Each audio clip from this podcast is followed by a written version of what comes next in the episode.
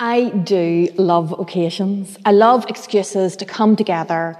I love reasons to gather, especially round a table and over food. There's a quality of conversation that happens when we linger around a table. I love that exchange of ideas and information and match that with some lovely food. I am in. And the celebration that I want us to focus on today happened during festival time. Jewish families would have gathered together and they would mark the Passover. But it's not the Passover that I want to talk about today. Rather, it's to recall the entry of Jesus as he came into Jerusalem to observe the Passover. It's to recall that triumphant entry into Jerusalem. For the church, for the Christian faith, this is our time of year. This is a time of year when we begin to remember, to mark, to celebrate, to commemorate the life altering actions of Jesus. We refer to it as Easter, and to this week traditionally as Holy Week. During Holy Week, we recall the events leading up to Jesus' death and ultimately his resurrection. So, Holy Week includes some special days of, of special significance. And depending on your own church or your church background, you may have celebrated them all or just a few. So, starting with Palm Sunday, which commemorates Jesus' entry on a donkey into Jerusalem to, uh, to observe Passover. Then, followed by marking Jesus' institution of the Last Supper, Jesus' suffering and death on the cross, and the celebration of Jesus' resurrection. And so, today, this morning, we want to mark, we want to remember Jesus' entry into Jerusalem to observe Passover, a day that has been come to be known as Palm Sunday. When I say Palm Sunday, do you have throwbacks to kids' craft and to cut out paper fans? Or maybe chopped branches from the local forest scattered down the aisle of your church? Or maybe simply that tempting pile of Easter eggs that you were not allowed to go near until after Easter Sunday lunch? Regardless of your memories, can I invite you to recall the accounts of this moment from across, from across the, the Gospels? And it, as we read this morning, actually, that's what I want to do. I want to dip into what each of the four Gospels have said about this account. Um, so let's start in Mark. Uh, Mark 11. As they approached Jerusalem and came to Bethphage and Bethany, Mount of Olives, Jesus sent two of the disciples, saying to them, Go to the village ahead of you, and just as you enter, you will find a colt there, which no one has ever ridden. Untie it and bring it here. If anyone asks you what you're doing here, say the Lord needs it and send it, and he'll send it back here shortly. They went, they found a colt outside the street, they tied it on the doorway, and as they untied it, some people standing there asked, What are you doing? Untying the colt. They answered as Jesus had told them, and the people let them go. When they brought the colt to Jesus, they threw coats over it, and he sat on it. And then we pick up the account in John, because John reminds us that it wasn't just Jesus traveling to Jerusalem, but there were many coming to celebrate the Passover. And in John 12, we read a great crowd had come for the festival. They heard that Jesus was on the way. They took palm branches and went out to meet him, shouting, Hosanna! Blessed is he who comes in the name of the Lord. Blessed is the King of Israel. And it's in Matthew that he reminds us that a very large crowd spread their coats on the road, while others cut branches from trees and spread them on the road as well. And the crowd went ahead of him, and those that followed shouted, Hosanna, the son of David. Blessed is he who comes in the name of the Lord. Hosanna in the highest heaven. When Jesus entered Jerusalem, the whole city was stirred and asked, Who is this? The crowds answered, This is Jesus, the prophet from Nazareth in Galilee. And then in Luke, we read Some of the Pharisees in the crowd said to Jesus, Teacher, rebuke these disciples. I tell you, he replied, if they keep quiet, the stones will cry out. Together, these Gospels paint us a picture of the events. Jesus giving the disciples instructions about getting him a donkey.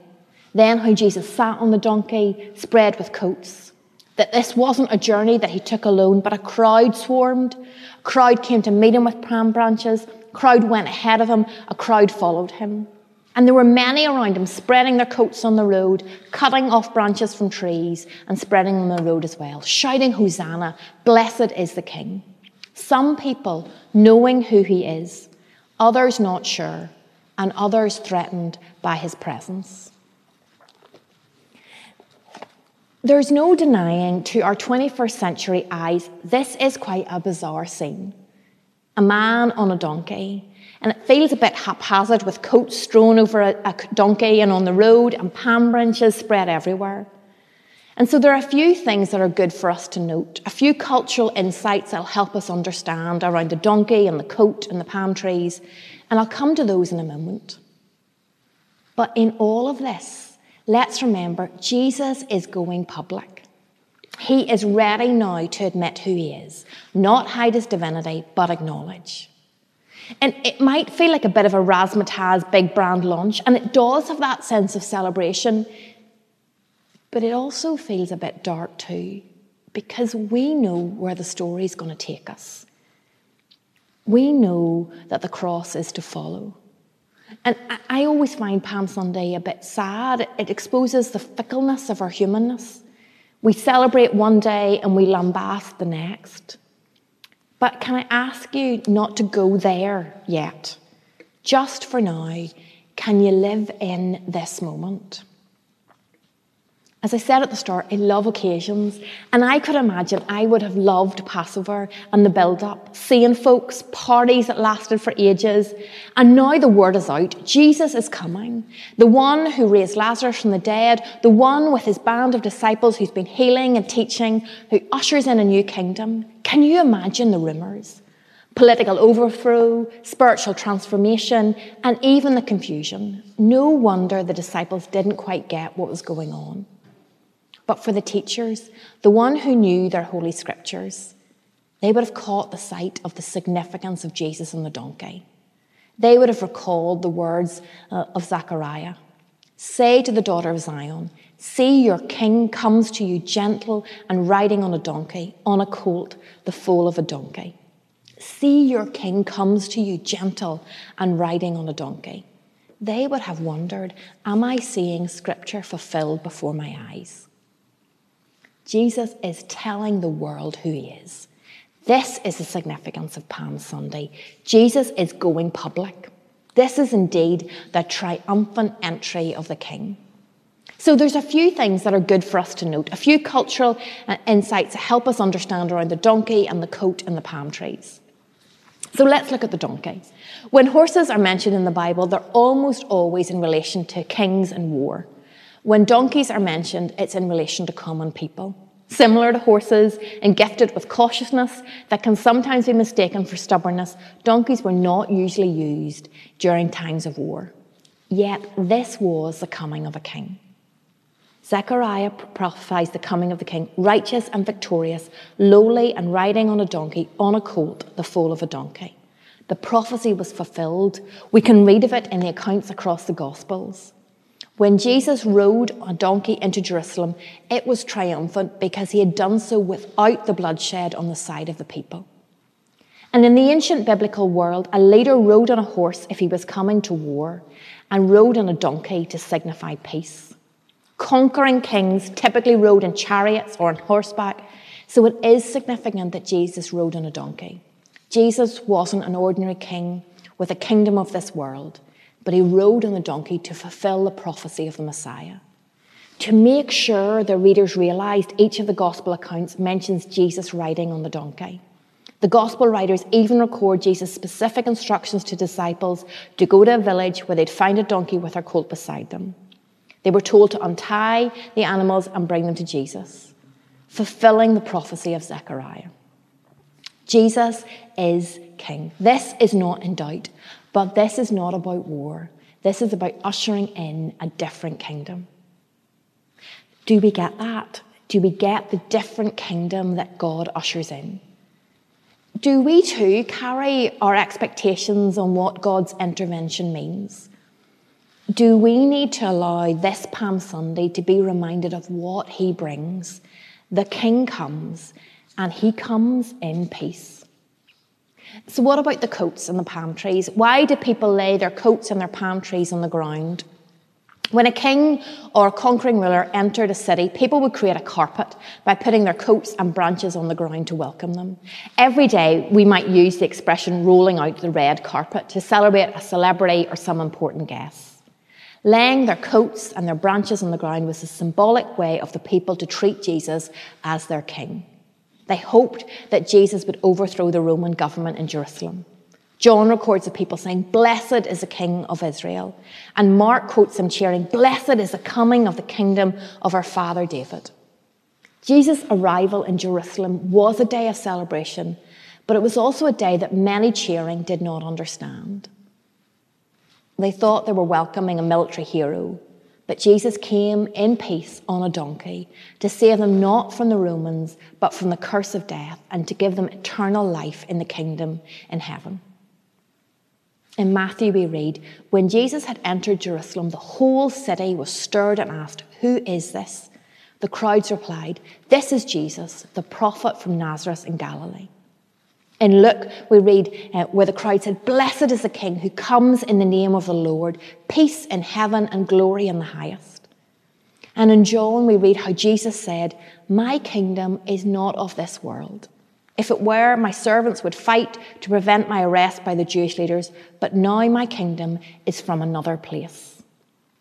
And in Zephaniah, we read, The Lord has taken away the judgments against you. He has cleared away your enemies. The King of Israel, the Lord, is in your midst. You shall never fear evil again. On that day it shall be said in Jerusalem, Fear not, O Zion. Let not your hands grow weak. The Lord your God is in your midst. A mighty one will save. He will rejoice over you with gladness. He will quiet you with his love. He will exalt you with a loud singing. I wonder, might we join in the celebration this morning? I wonder, might we too join in this occasion to celebrate Jesus as if he was walking along May Street? What would you want to shout to cheer? Even as you sit in your living room or your kitchen, or you listen to this as you're out for a walk, what praise might you want to give your King? Today on Palm Sunday, we join with the whole family of God, and together we remember Jesus' triumphant entry into Jerusalem. I don't know about you, but I don't want to miss this opportunity to praise Him, to join in with you to praise Him. Throughout the New Testament Gospels, we read, and again, Jesus telling people, No, don't say I am. No, don't say. But now he's ready. He's ready to go public because it's time. And the crowd cheered. They threw their coats down, they threw down their palm trees. Might we join in celebration this morning? In John, it says they took palm branches and went out to meet him, shouting, Hosanna! Blessed is he who comes in the name of the Lord. Blessed is the King of Israel. And in Matthew, we're reminded that the crowd answered, This is Jesus, the prophet from Nazareth in Galilee. What praise can you shout to your King as he passes by you today? What do you want to celebrate? What do you want to acknowledge? What do you want to declare about Jesus? What praise can you shout to your King as he passes by you today? Is there a song that comes to mind that you'd want to sing out? A verse to recall? Words that capture his character? Or maybe it's personal, words that you just want to say to Jesus. Especially now, right in the middle of the context that we find ourselves. And I don't know if you're finding this hard or easy. I don't know if, uh, if more than now we need to be reminded uh, that our God, that our King comes in peace. Jesus comes in peace. The kingdom builder who sheds no blood but radically tra- transforms the world around us. What praise can you shout out to your King as he passes by you today? What do you want to celebrate? What do you want to acknowledge? Can we take a moment and praise Him? Can we take a moment right now in the quiet with a whisper, or if you're feeling bold, a shout? But regardless, let's celebrate. What praise can you shout to your King as he passes by you today? Can we celebrate this morning? Can we throw down our coats and our palm trees and celebrate Jesus as King? I'm going to ask Jamie to play. And as he does, take this moment, take this moment to worship and praise your King.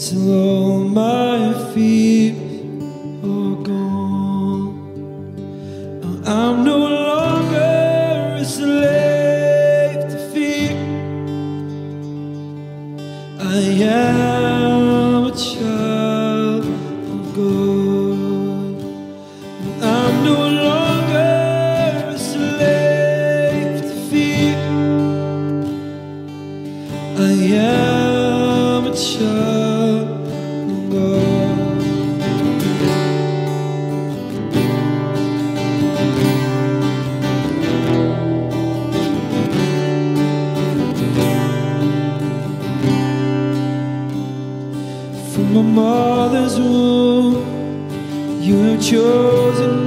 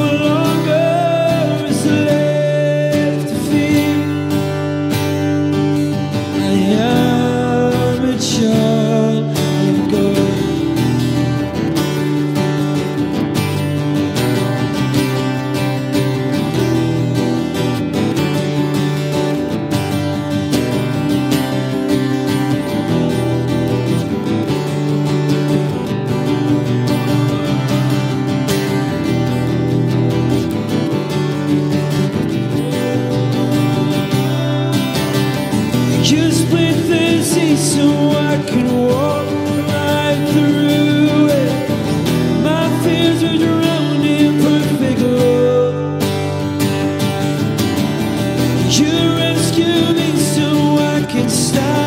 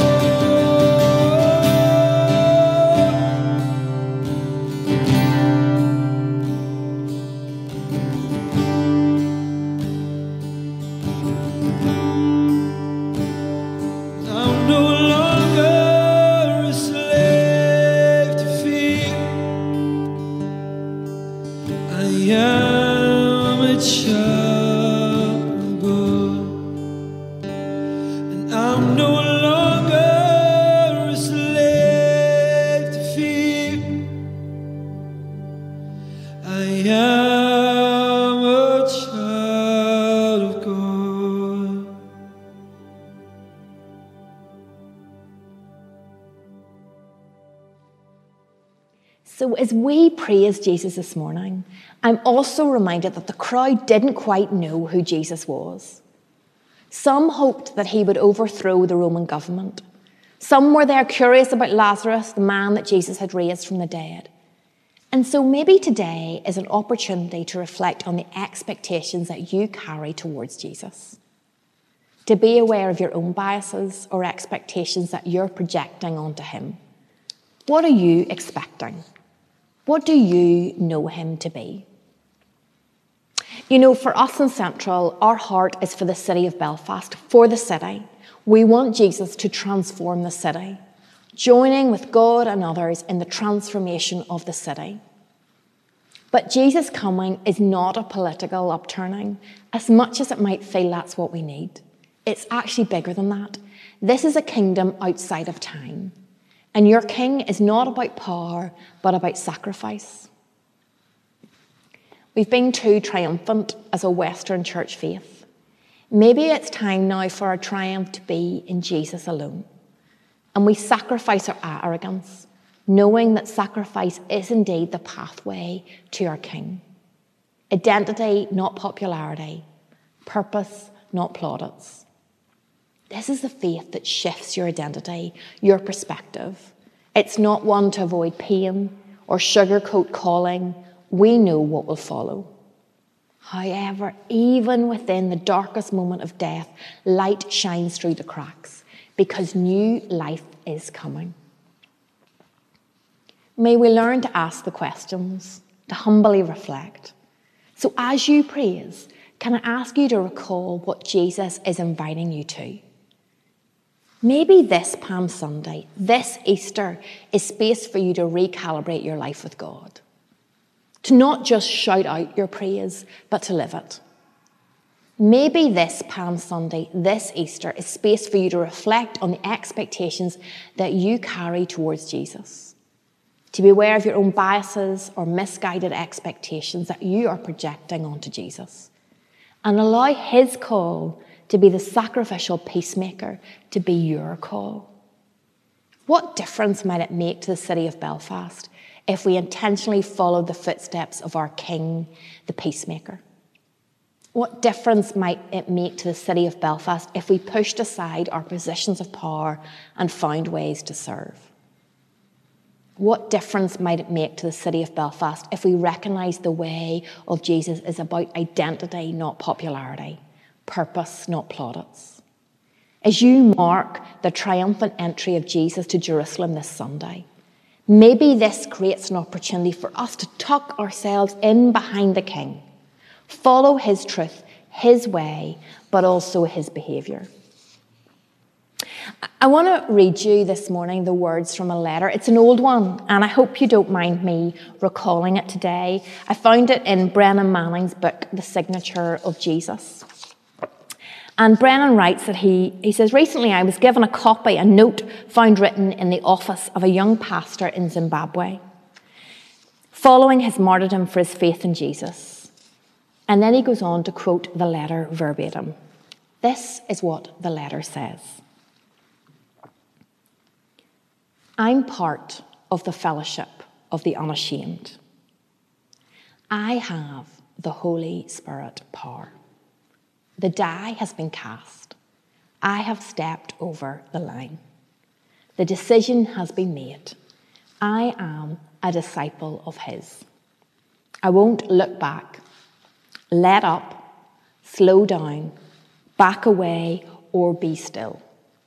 My past is redeemed, my present makes sense, and my future is secure.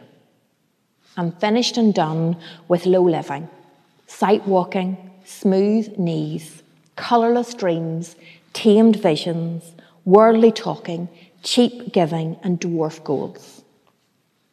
I no longer need preeminence, prosperity, position, promotion, plaudits, or popularity.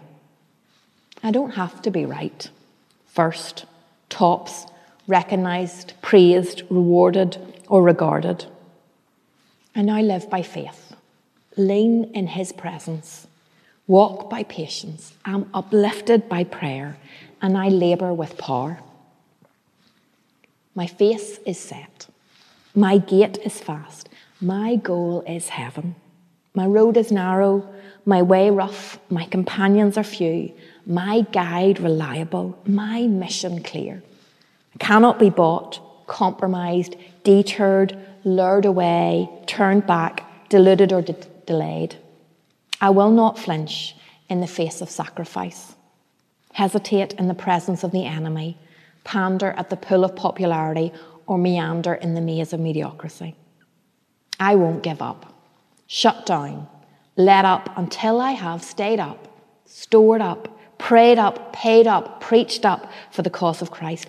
I am a disciple of Jesus. I must go till he comes, give till I drop, preach till all know, and work till he stops me. And when he comes for his own, he will have no problem recognizing me. My banner will be clear. We are indeed part of the fellowship of the unashamed, and the pathway will be hard, but let us live under his banner. Let us be peacemakers, kingdom builders, spurred on in our faith as we join in the celebration of who Jesus is this Palm Sunday.